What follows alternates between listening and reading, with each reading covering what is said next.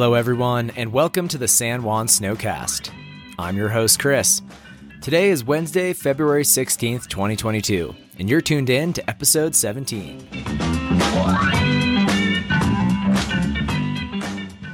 Well, can you believe it, folks? We're more than halfway through February, and we've only had four to six inches for the entire month thus far in the San Juans. But tonight, it's the full moon, and according to the Farmer's Almanac, it's the snow moon. And sliding into our range as we speak, can you guess? Yep, it's a snowstorm to go along with our snow moon.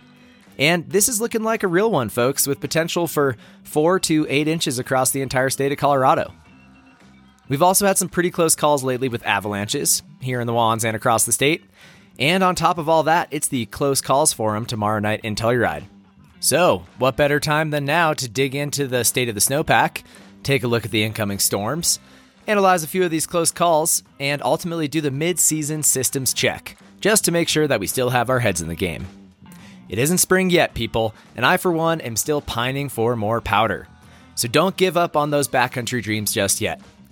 Bust out that blue wax and fill in those core shots, folks, because the temps are dropping, the clouds are building, and because the snowcast starts now.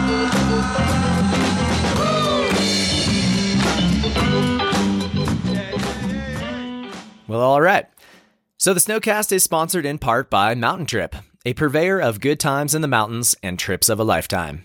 Hey, do you want a ski guide to show you around the Bear Creek backcountry outside Telluride? Check out Mountain Trip. Do you want to freeze your fingers off and get some air under your toes? Heck, book yourself an ice climbing day with Mountain Trip. And are you really sure you want to hear more of my voice? All right. Well, then sign up for one of our upcoming avalanche courses. I'm instructing a Rec Level 2 course on the weekend of March 18th through the 20th. That's going to be based in the backcountry around Telluride, and we are still looking to fill it up. So check out mountaintrip.com to sign up, or feel free to shoot me a message directly for more information. This podcast is also chugging along thanks to you all. I'm still getting the occasional Venmo donation from you, the listener, and I just want to say thanks to all those folks who are helping this grassroots podcast stay alive. So I want to throw a big shout out and thank you to Emily, John, Shane, James, Mitch, Dan, Sam, and Dylan. Y'all are awesome people, and you'll be getting your Snowcast stickers very soon. Speaking of stickers, yes, indeed, I've got a big old batch of those arriving on my doorstep any day now. And once they come, I'm hoping to ship out to all the folks who've reached out to me. So if you messaged me weeks ago but still haven't gotten any stickers, then dang, I'm sorry. But just know that I haven't totally forgotten about you, and I'll get to it as soon as those new stickers arrive. Well, that's enough housekeeping for now. Let's dive in by starting things off this week with a look at the state of the snowpack before we dig into the forecast for this incoming storm.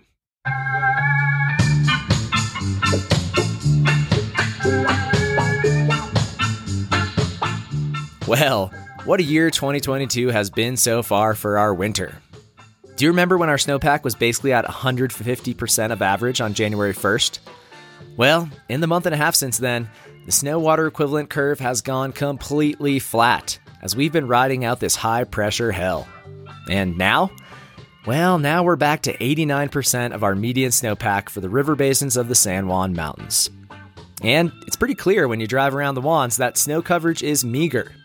The winds have been flip flopping from southwest to north and have basically assured that there's not a single speck of fun powder left to ride above treeline. What a party pooper. And then, if the winds weren't enough, the sun, rising higher in the sky each day, has been torching anything with a slight tilt to the south, creating melt freeze crust where the snow still persists, but mostly just melting out huge swaths of alpine south facing terrain. Talk about fun police. The wind and the sun have combined to basically ruin our fun, and they've taken away all the soft riding conditions above treeline. And the resulting effect for me has become a dire case of the midwinter blahs.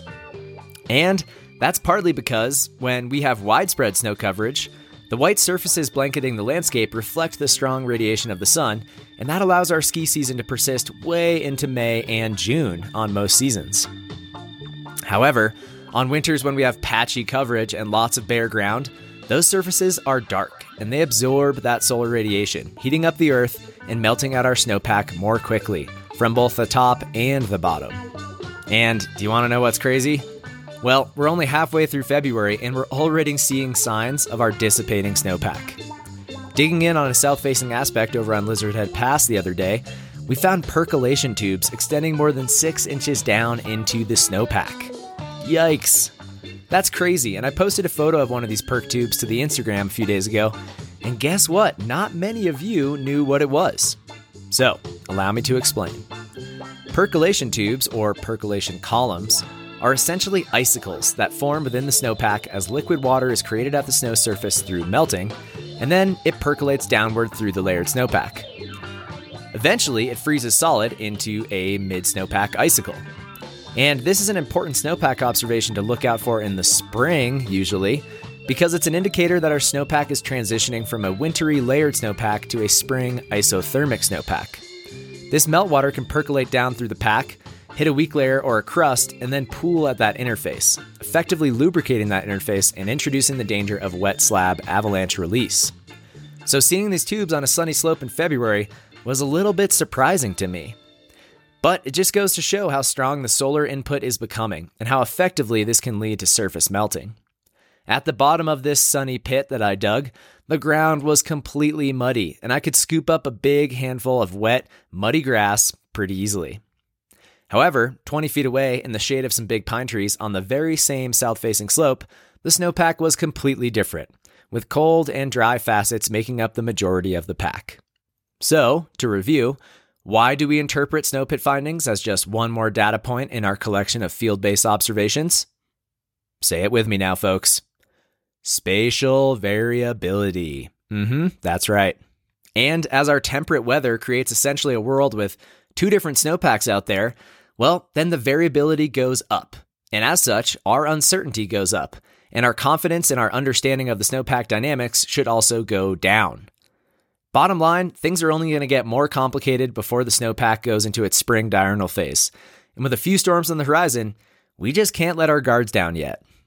Mmm, speaking of storms, it just started to lightly snow outside my window here on Wednesday morning, and oh man, is that a sight for sore eyes. The cloud ceiling has been dropping since dawn, and now I can't even see across the valley to uh, Lookout Peak. So let's hope this storm is officially here to stay. Well, for the next 24 hours at least. And before we dive into what this new snow could do to our snowpack, let's take a look at what's getting forecast. That's right, it's time to run the models.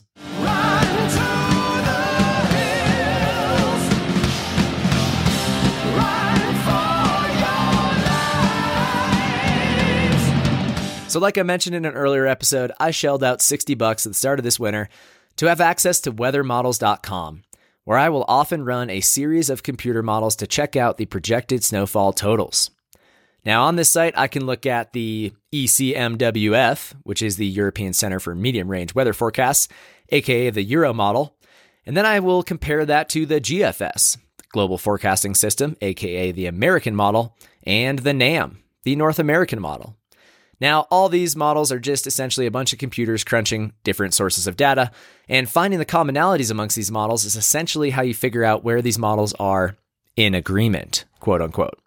It also takes some time and experience to understand the overall trends in these models. For instance, you can check out some weather model runs on the CAIC website under the Forecast tab, then click on Weather and tab over to the Model Forecast page, where the CAIC has their own weather models that you can run for free. One thing you should know, though, is that the CAIC model is almost always bullish, meaning they often overpredict snowfall totals. But between all these different models, you can kind of find the average prediction, and that usually is somewhat accurate. Now, I'm just a hack hobbyist meteorologist, but folks like Joel Gratz with Open Snow have figured out this process to a T. And I really enjoy reading Joel's blog posts in the run up to a big storm. And that's because you realize that meteorology is just one big guessing game. We're just basing our guess off of the data being crunched by the computers and by our ability to interpret their calculations. But, anyways, I digress. I mean, don't we really just care about how much it's going to snow? Yes, yes, yes, yes. So here's what the models are spitting out. Basically, every model shows this storm as a quick hitter, with it entering the Juans this afternoon and being fully gone by early morning Thursday. Along the way, we could get 2 to 6 inches with some locally higher amounts depending on storm flow and orographics. For a little bit, there was talk of a north wind bringing higher amounts to the Ouray Gorge and to the Grand Mesa, but that prediction is kind of fizzled out. So we're just going to stick with the two to six inches forecast, mostly on the northern half of the Juans. And again, I know it's not very exciting, but hey, it sure is better than nothing. So, what lies ahead after this little storm? Well, more dry weather and sunshine for at least the next four days, with some warmer temperatures coming through on Saturday. Luckily, there's a stronger low pressure system moving down from the Gulf of Alaska, which will help break down this high pressure hell that we've been experiencing and could bring us a few days of unsettled stormy weather for Monday, Tuesday, and Wednesday of next week. And some of the models are pretty optimistic about us seeing a good chunk of new snow on Tuesday and Wednesday of next week. But things are still up in the air this far out. Also, it feels a little premature to even mention it, but there is a growing murmur out there amongst the meteorologists that March could be wetter and colder than what we've been experiencing. And if that isn't a reason to hold out hope for a miracle March, then I don't know what else is. So keep your fingers crossed, folks. Miracle March, Miracle March, Miracle March. Funk break!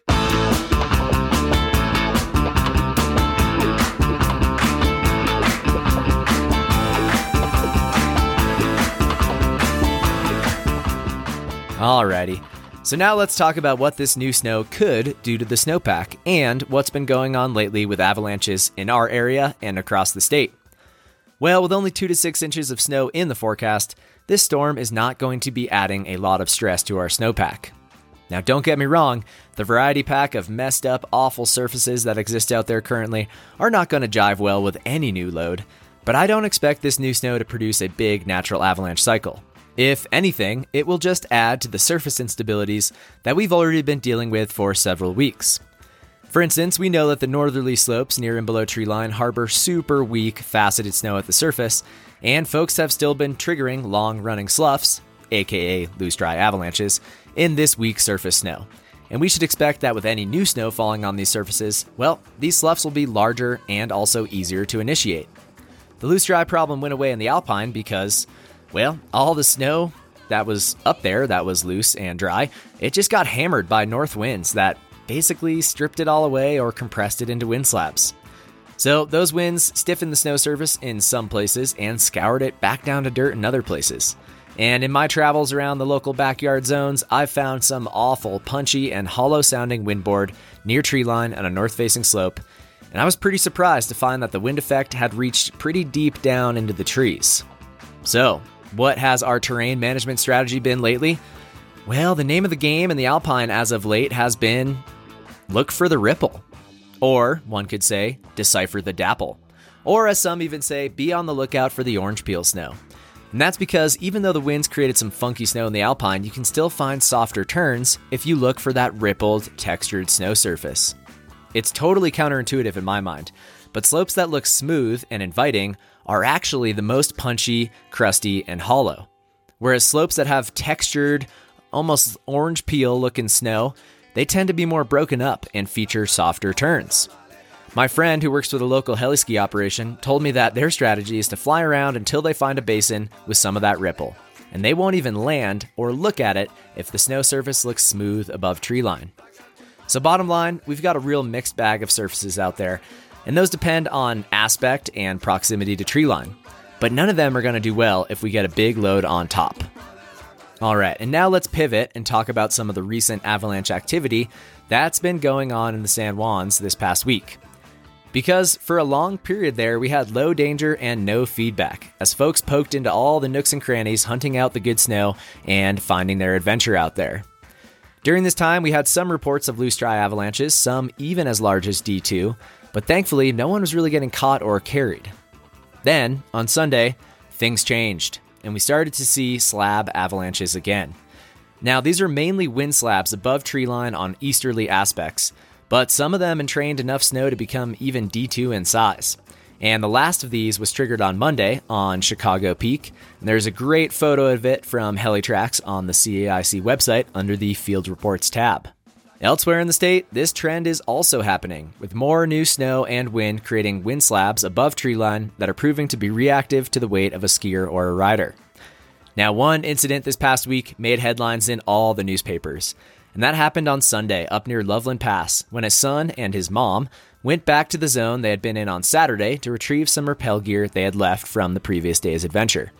As the son traversed across a big wind loaded slope, it fractured, and he was swept nearly 600 vertical feet down the slope and over a 50 to 80 foot tall cliff. Woof! Amazingly, he landed in debris at the bottom of the slope and was uninjured. His mom spent about 10 minutes digging him out, and then they were able to both descend to their car under their own power. The avalanche broke where winds had created a shallow slab over weak faceted snow on the surface of the snowpack, which is pretty much the exact same setup that we've been seeing reactivity on down here in the Juans. Now, this is a pretty amazing story for a number of reasons. First of all, what a badass mom to be out in the Alpine with her son rappelling into ski lines. That's pretty cool. Um, but I do have some key take home points that have kind of stuck in my mind from this one. Point number one Shallow wind slabs in the alpine can pose quite a threat, especially if they're triggered on steep, consequential terrain, which, funny enough, is where they often form. Takeaway number two the skier who triggered the avalanche deviated from his original travel plan and took a shortcut across this hanging snowfield to get to where they had left their rappel gear.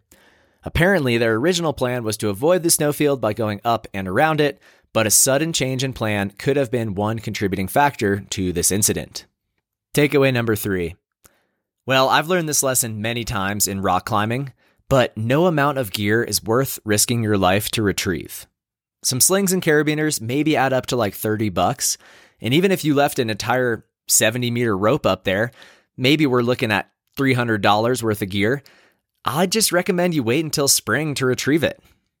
I cannot even begin to tell you how many times I've done dumb shit in the mountains just to booty an old carabiner, a rusty stopper, or a forgotten smashed up Camalot. And honestly, it's not really worth it. And while I can't put myself in these folks' shoes without knowing their whole story, I think there is a good risk versus reward lesson to be had here. So, lastly, to wrap it all up, what are the takeaways that we should all have from this rash of recent avalanches? Well, it's just that winter is certainly not over, and our period of low danger might be coming to a close. It's time to re engage the brain and make sure that our heads are still in the game. Because guess what? There's a lot of winter left, and we are looking at a potentially stormy March coming up. I've definitely been feeling the midwinter blahs lately, but as I drove into town the other day looking at a bunch of barren slopes, I remembered summer's going to be here before we know it and there are a finite number of days left to slide around on snow. And we should just keep making the most with what we've got. Some say that part of being a San Juan skier is being resilient in the face of prolonged droughts, being able to survival ski in the face of challenging surface conditions, being curious in the face of fistfuls of facets, and being patient during times of sketchy avalanche danger. Nobody said it was going to be easy, but when it's good, it's really good. And isn't that the thing that keeps us coming back for more, time and time again? Well, as Bluto from Animal House once said, when the going gets tough, the tough get going. And folks, it's time to catch our second wind for the remainder of this backcountry season. Because when the going gets tough,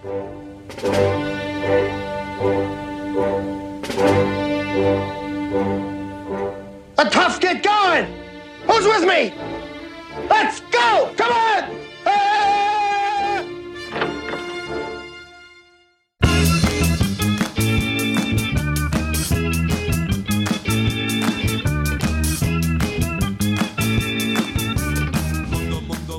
Well, that's it for this week's show. A nice, short, sweet, and snappy one. Thanks as always to you for listening, and hey, if you like the show, please help me out by telling some of your friends about it. Moving into the spring, I'll be doing some episodes about how to style your spring ski tour, considerations for what gear you should carry on a spring ski mountaineering objective, and I might even do an episode on how to find slash be the best backcountry touring partner you can be. Hey, do you have an idea for an episode? Please let me know about it. It turns out the most listened episode in the Snowcast Pantheon is number 14, aka the Hot Takes episode. And it's kind of funny because for every episode that I have, the ranking of where people are listening in from is essentially the same. For instance, 25% of you are tuned in from Denver. 12% of you are tuning in from Telluride, and another 12% listen in Durango. And then about 4% are continuously tuning in from Dallas, Texas. Well, wherever you're listening from, thanks for listening, and please help me out by spreading the word in your community. You can also follow along on Instagram by following San Juan Snowcast, or you can reach out to me directly via email at sanjuansnowcast at gmail.com. And hey, if you're in the Telluride area, come on out to the library at 6 p.m. tomorrow night for the next Pie Fund Backcountry Chat. It's going to feature some close call stories told by local ladies from our backcountry community, and I'm hoping to record one of these stories to feature on next week's show. But either way, please come out and support the Pie Fund, which hosts these events and provides avalanche education scholarships to local folks in our backcountry community. All right, that's it. The snow is still slowly swirling around outside my window, and let's hope it just dumps tonight. Keep your fingers crossed. But until next time, take care of each other, friends, and think snow!